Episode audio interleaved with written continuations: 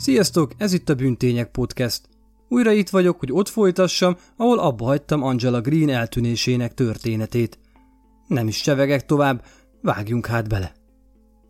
Az előző részben végigvettük, hogyan találkozott Angela és Jeff, és mi mindenem mentek keresztül ahhoz, hogy együtt lehessenek. Beszéltünk egyetlen lányukról, Ellie-ről, és arról, hogy Ellie volt édesanyja számára az egész világ. Amikor főiskolára ment, anyja érthető okokból borzasztóan szenvedett a távolságtól. kétezer-tizenkilenc. júniusában Ellie hazautazott azzal a céllal, hogy annyi időt tölthessen anyjával, amennyit csak tud. De végül ők ketten végletesen összevesztek, olyannyira, hogy Angela kirúgta Ellie-t a család otthonából. Itt kezdődtek a hajmeresztő történések. Kicsivel később apja állítása szerint valamilyen hivatal közbenjárásával anyját egy bolt parkolójában elkapták és kényszergyógykezelésre vitték. Jeff ellenben nem engedte lányának, hogy meglátogassa Angelát, sőt azt sem árulta el neki, hogy hol is van igazából gyógykezelésen. Miért is? Mert egyszerűen elfelejtette, hogy hol is van a felesége. Ezek után Jeff közölte Ellie-vel, hogy anyja stroke-ban meghalt. Erre persze a lány teljesen összeomlott, amit csak tettézett, hogy apja közölte vele, nem lesz temetés, ahol elbúcsúzhat majd halott anyjától. Sőt, nem sokkal később, Jeff állítása szerint Angelát már el is hamvasztotta valahol valaki. Sajnos a részletekre, mint ahogyan a Pszichiátriai Intézet nevére, most sem emlékezett. A legrosszabb mégis az volt az egészben, hogy Ellie-nek mindezt titokban kellett tartania anyja családja előtt. kétezer-húsz. februárjában viszont megelégelte a hallgatást, Ellie kifakadt és felhívta nagynényét, Angela nővérét, és elmondta neki a hírt. A nagynéni alig hitte el, hogy testvére már nyolc hónapja elhunyt, és sógora eddig ezt valahogy nem említette neki. Sem. Érezték, hogy valami bűzlik ezzel a sztorival. Elhatározták, hogy mindent megtesznek annak érdekében, hogy felgöngyölítsék, mi is történt Angelával igazából. Kezdésnek nyomozni kezdtek a halotti anyakönyvi kivonat után, amiből kiderülhetett volna, hogy hol és miben halt meg Angela. Egyetlen apró probléma csak annyi volt, hogy a keresett halotti anyakönyvi kivonat nem létezett. A hamvasztáshoz viszont egészen biztosan szükség lett volna rá, így Ellie megkérdőjelezte apja eddigi összes történetét, kezdve a kényszergyógykezeléses históriával, és bejelentette a rendőrségen anyja eltűnését. kétezer-húsz. februárjában a rendőrök meglátogatták Jeffet annak házában, hogy megkérdezzék tőle, vajon tudja-e, hol a felesége. Aki ahelyett, hogy az Ellie-nek elmesélt történetet adta volna elő a hatóságoknak, miszerint Angela az azt megelőző évben hunyt el stroke-ban, miután elszállították egy pszichiátriára, kényszergyógykezelésre, egy egészen más, merőben új mesével állt elő. Jeff a rendőröknek ugyanis azt állította, hogy Angela életben van, és csak éppen elment valahova a barátaival. Később ér majd csak haza. Mivel Ellie volt az, aki Angela eltűnését bejelentette, ezért a rendőrök természetesen szóltak neki, hogy jártak az apjánál, aki szerint anyja él és virul. Ellie reakciójából viszont hamar rájöttek arra, hogy valami nagyon fura dolog történik az eltűnés, vagy a nem eltűnés körül. A nyomozás így hamar más irányt vett, és a média is elkezdte felkapni Angela történetét. Az emberek azon csodálkoztak, látva az eltűnt személyre felhívó pósztereket és a cikkeket, hogyan nem tűnt fel senkinek nyolc hónapon keresztül, hogy eltűnt egy nő, feleség, édesanyja. Mi már tudjuk, hogy ez azért nem ilyen egyszerű. Ellie még fiatal volt, és semmi oka sem volt eleddig arra, hogy megkérdőjelezze édesapját.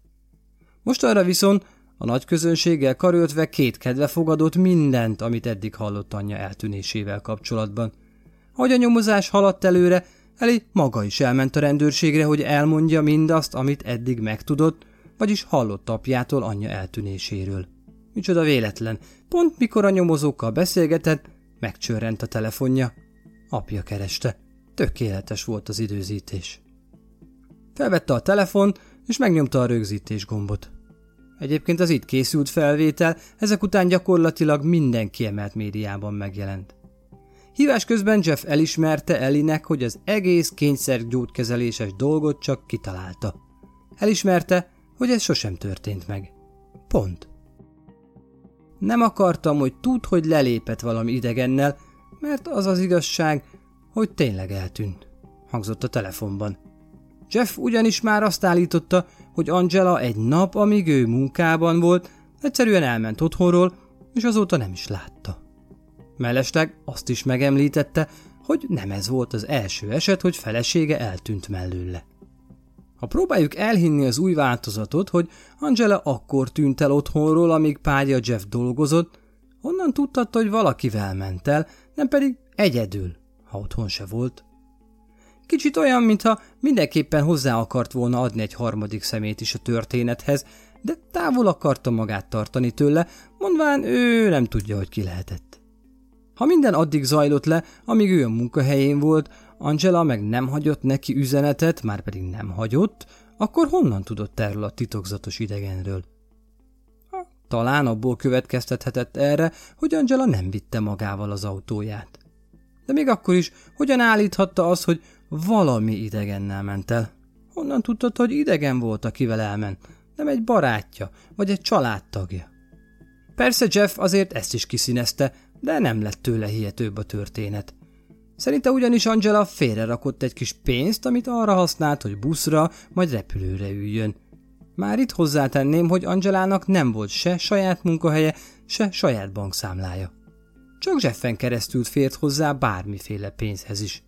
Sőt, ennél tovább menve Angela táskája, pénztárcája, kulcsai és iratai, közt az útlevelével mind-mind a házban maradtak.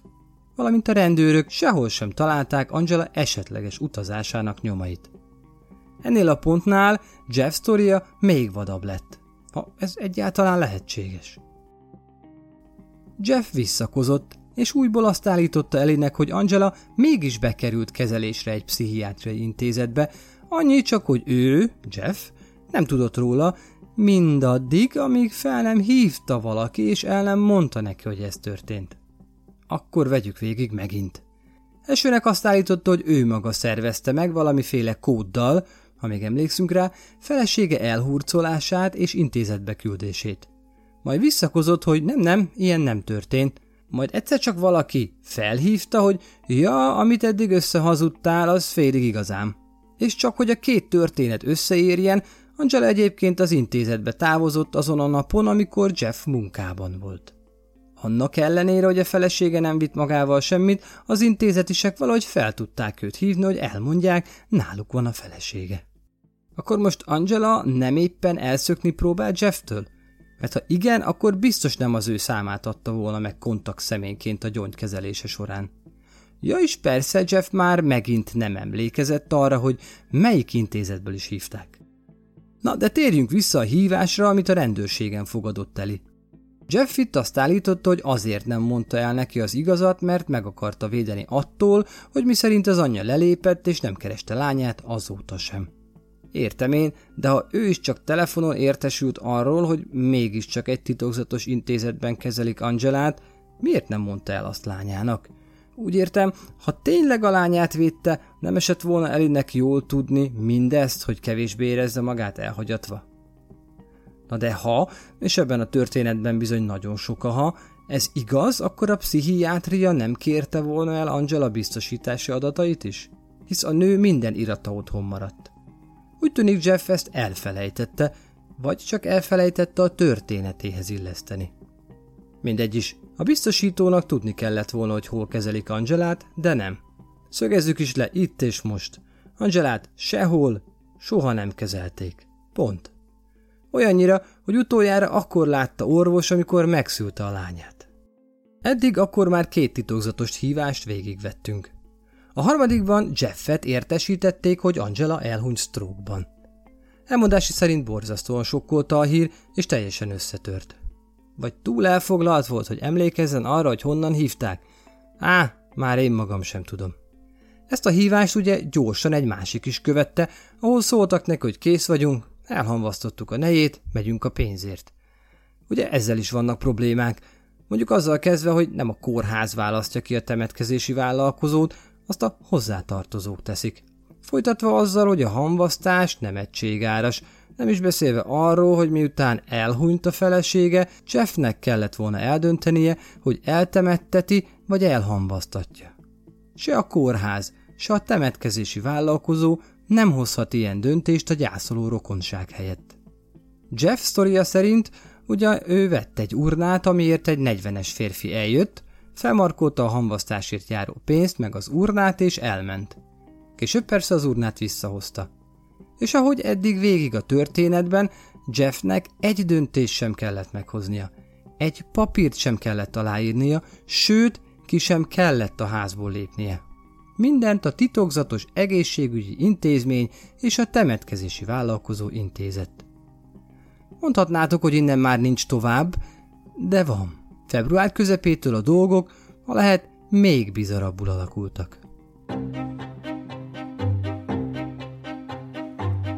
Ha te is megtörtént bűnesetek rajongó vagy, és még többet szeretnél tudni a feldolgozott ügyekről, látogass el a Büntények Facebook és Instagram oldalára, és ha már ott jársz, lájkold vagy oszd meg a bejegyzéseket.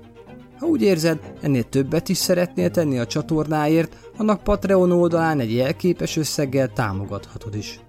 De most vissza a történethez.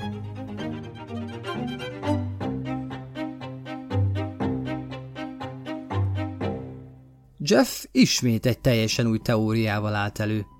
Lehet, mégiscsak minden hazugság volt eddig, de csak azért, mert őt is átverték, megvezették.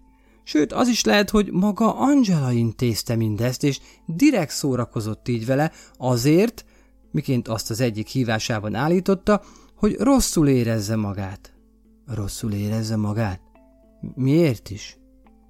Jeff állította, hogy csak akkor kezdett gyanút fogni, hogy átverik, amikor lánya Ellie elmondta neki, hogy nincs halotti anyakönyvi kivonat.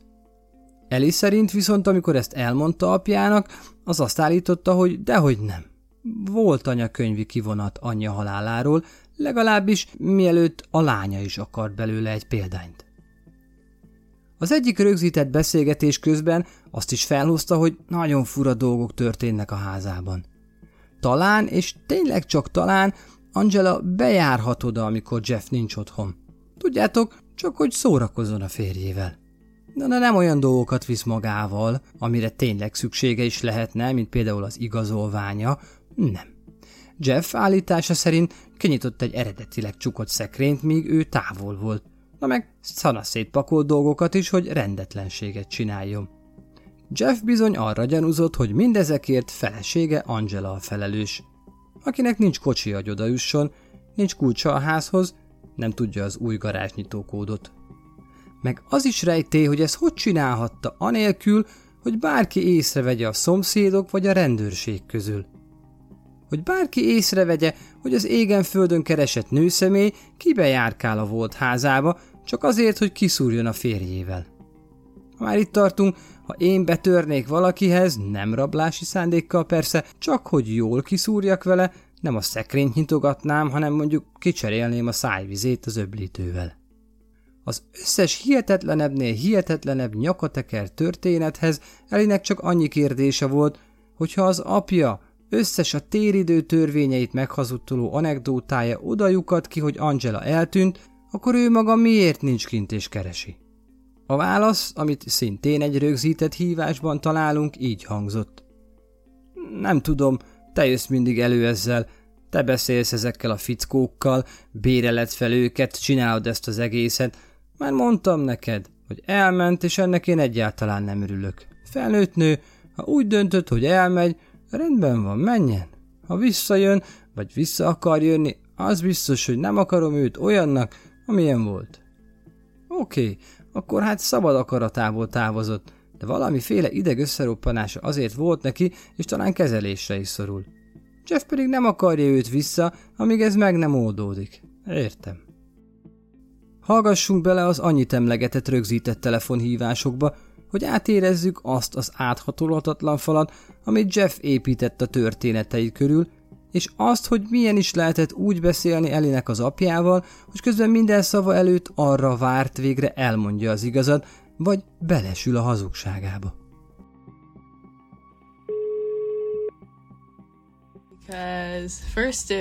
Először azt mondtad, hogy meghalt, most meg, hogy eltűnt, szóval... Ja, telefonon mondták, hogy meghalt.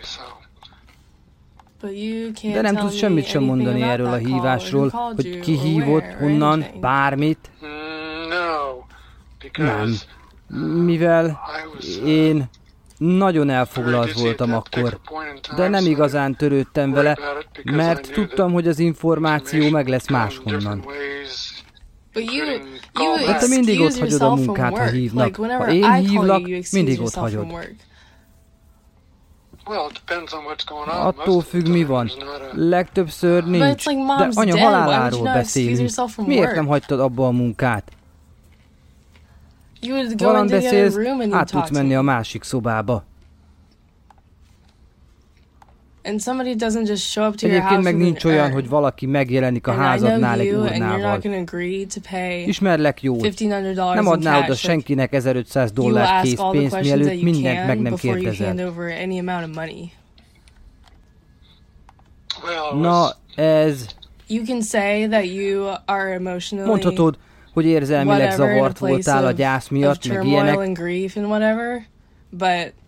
de megkérdezted volna, amit meg kell. Nem, nem feltétlenül. Nem. Nem jelenik meg csak úgy valaki.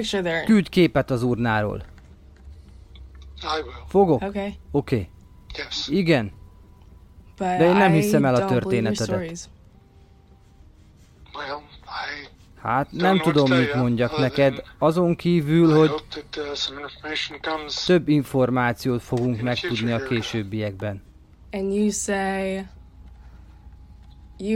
Mindig azt mondod, hogy várjunk. Később minden kiderül, de nem látom, hogy bármi is történne. Azt mondtad, a halotti kivonat otthon van. A hambak otthon vannak. Egyik sincs otthon. Nagyon jól tudtad. De hazudtál nekem. Én nem hazudtam neked. Nincs egy olyan történetem, ami... Egyenes volna.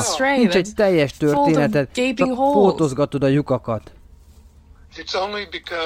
Csak azért, mert egy fontos történetsort akarsz tőlem. Nekem nincs olyanom. Nem ismerem azt egyelőre. Anyu nem szállt buszra, se repülőre, nem ment el az országból, nem ment sehova. Nincs semmi nyoma.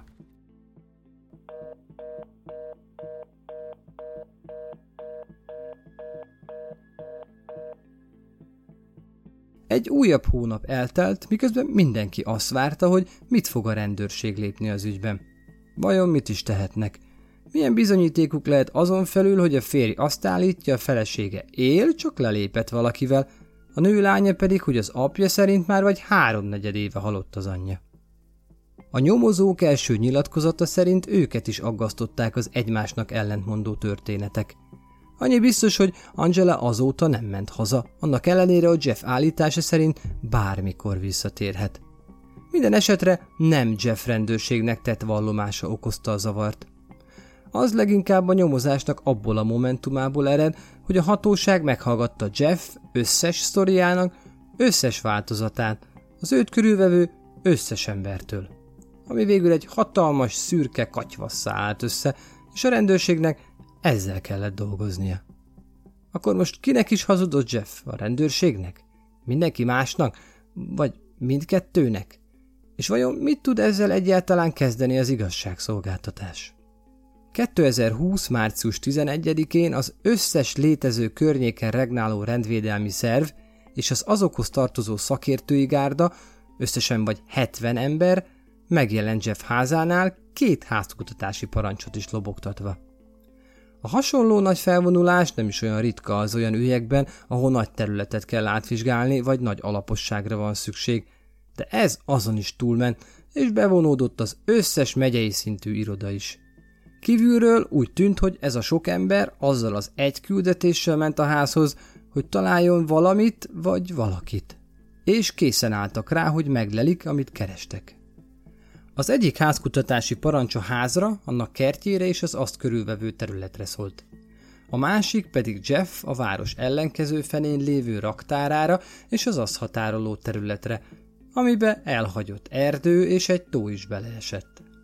Jeffet a kutatás idejére eltávolították, és az őrsön várta meg az akció végét. Tette mindezt teljes csendben, anélkül, hogy egy árva szót is szólt volna. A rendőrség a ház ablakait a kutatás idejére leragasztotta, így igyekezve elkerülni a még nagyobb média felhajtást és megfelelő körülményeket teremteni a luminos tesztek elvégzéséhez. Az utcát lezárták, a házat körbeszalagozták és egy sátrat is felállítottak a hátsó kertben, ahová beöltözött helyszínelők hordták a gondosan becsomagolt, megvizsgálandó tárgyakat. Ellie számára megrázó volt látni, hogy darabokra szedik a házat, ahol felnőtt, és teszik ezt mind azért, hogy anyja maradványaira találjanak, vagy bármilyen nyomra, ami közelebb visz ahhoz, hogy mi történt vele, vagy hogy hol van. Hullakereső kutyák járták végig a területeket, tucatnyi búvár kutatta át a tavat, de Angelát nem találták sehol.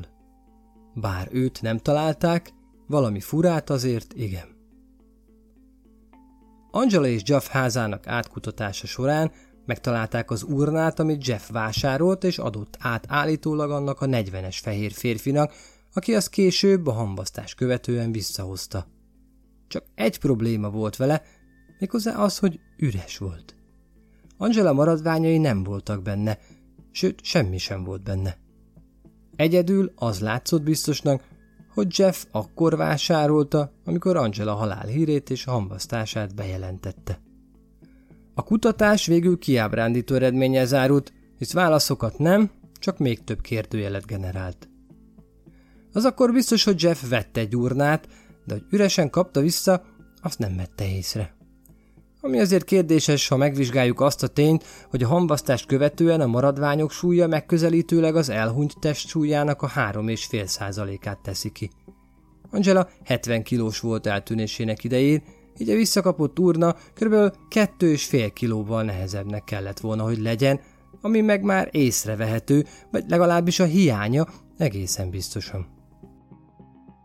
Jeff egyébként az egyik rögzített telefonhívás alkalmával arra kérte Ellie-t, hogy hamisítsa anyja aláírását egy biztosítási meghatalmazásra, hogy így Jeff legyen annak elsődleges kedvezményezettje. Mint mondta, szüksége lehet majd a későbbiekben pénzre, elkerülendő az számlagondokat. Mint ahogy eddig sok mindent az ügyben, ezt sem igazán értem. Angela majdhogy nem egész felnőtt életében Jeffre hagyatkozott pénzügyeleg, és eddig sosem jelentette gondot a számlánk, vagy az, hogy az iskolai tandíjat kifizessék. De ha még meg is szorul Jeff, miért a lányát kérte, hogy hamisítsa alá anyjának a nevét egy hivatalos papírra, két hónappal annak eltűnését követően? Miért nem írna alá ő maga? Amikor Ellie rákérdezett apjánál, hogy miért kéri arra, hogy illegálisan meghamisítsa anyja aláírását, ő annyit válaszolt, hogy vagy én hamisítom alá a tiédet, vagy te az övét. Totális nonsens, és már tényleg követhetetlen logikai hullámvasút. Először is szó sem volt Ellie aláírásáról, másodszor pedig igenis az lett volna a megoldás, ha már mindenképpen hamisítani akar, hogy kihagyja ebből a lányát, és saját maga írja alá a felesége nevében a dokumentumot. Sőt, a legjobb megoldás az lett volna, ha senki sem hamisítja Angela aláírását sehova. Természetesen az ingatlanok mellett Jeff telefonhívásait és az azokhoz kapcsolódó helyszíneket is ellenőrizték, de sajnos semmilyen, az eltűnés szempontjából hasznos információt sem találtak bennük. Mondjuk Ellie-től azt is tudta a hatóság, hogy apja bizony gyakran otthon hagyta a telefonját, amikor elment hazulról. A rendőrség emellett szerette volna az összes környéken lévő térfigyelő kamera felvételeit is átnézni a nő eltűnésének idejéről, de mivel az már több mint nyolc hónapja történt, azokat vagy törölték, vagy már friss felvételt rögzítettek rájuk. Angela sajnos a mai napig nem került elő. Jeff bűnügyi védő ügyvédet fogadott, és megtagadta az együttműködést a hatóságokkal a felesége eltűnésével kapcsolatban. Ellie azóta sem látta anyját, és hírt sem kapott arról, hogy valaki valahol kiszúrta volna a tömegből. Jeff persze kitart amellett, hogy semmit sem tett Angelával, és fogalma sincs arról, hogy hol lehet. Angela ügyét a mai napig eltűnt személy utáni nyomozásként kezelik, és senkit, ismétlem, senkit nem neveztek meg, mint lehetséges gyanúsítottat, vagy hozták kapcsolatba az üggyel. kétezer-húsz. októberében egy nyugalmazott ef bé i ügynök úgy nyilatkozott az esetről, hogy szinte semmi esélyét sem látja annak, hogy Angela életben van, és ezt az is alátámasztja, hogy senki sem hallott felőle kétezer-tizenkilenc. júliusa óta. Ritka az, hogy valaki ennyi idő után a semmiből felbukkanjon. Az viszont, hogy előre mozduljon az ügy, több bizonyítók kell annál, mint hogy nem tetszik, amit mond, vagy ahogy reagál valaki. Ellie nemrégiben a következő Instagram posztot jelentette meg. Anya, remélem büszke vagy arra az emberre, akivé váltam. Már két éve tudom, hogy sosem leszel már az életem része. Azóta kedvesebb, megbocsájtóbb lettem, és már nem félek semmitől. Már szinte egyáltalán nem szorongok, és elfogadtam, hogy te is azt akarnád, hogy éljem az életem, veled vagy nélküled. Mindenkinek azt tanácsolom, hogy soha ne adja fel, én biztosan nem fogom. Angela és családja megérdemli, hogy megtudja az igazat. Azt az igazat, amit valaki valahol rejteget, vagy kötetbe gyűjtött mesék között megbújtatva próbál a világgal közölni. Amikor hallgattam vagy olvastam Jeff történeteit, óhatatlanul is a South Park egyik epizódja jutott eszembe, ahol az ügyvéd beveti a Csubakka védelmet, amikor is egy egyáltalán nem kapcsolódó dologkal igyekszik elterelni a figyelmet az ügyről, miközben azt hangoztatja, hogy ennek nincs értelme. Jeff, ennek nincs értelme.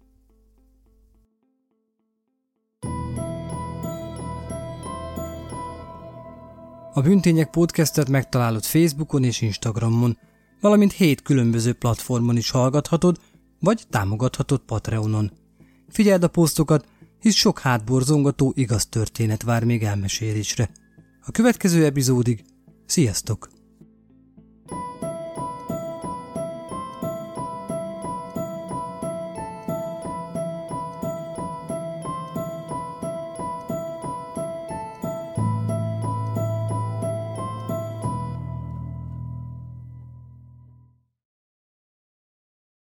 Egy szóval folyamatosan azon így...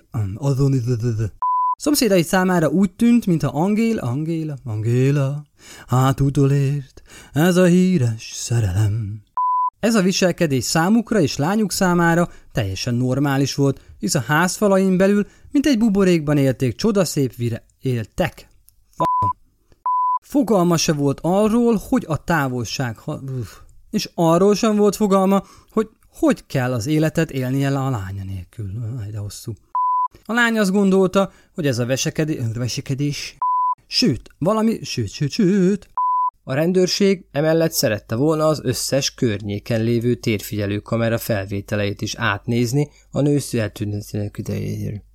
Ha más podcastekre is kíváncsi vagy, hallgassd meg a Béton műsor ajánlóját.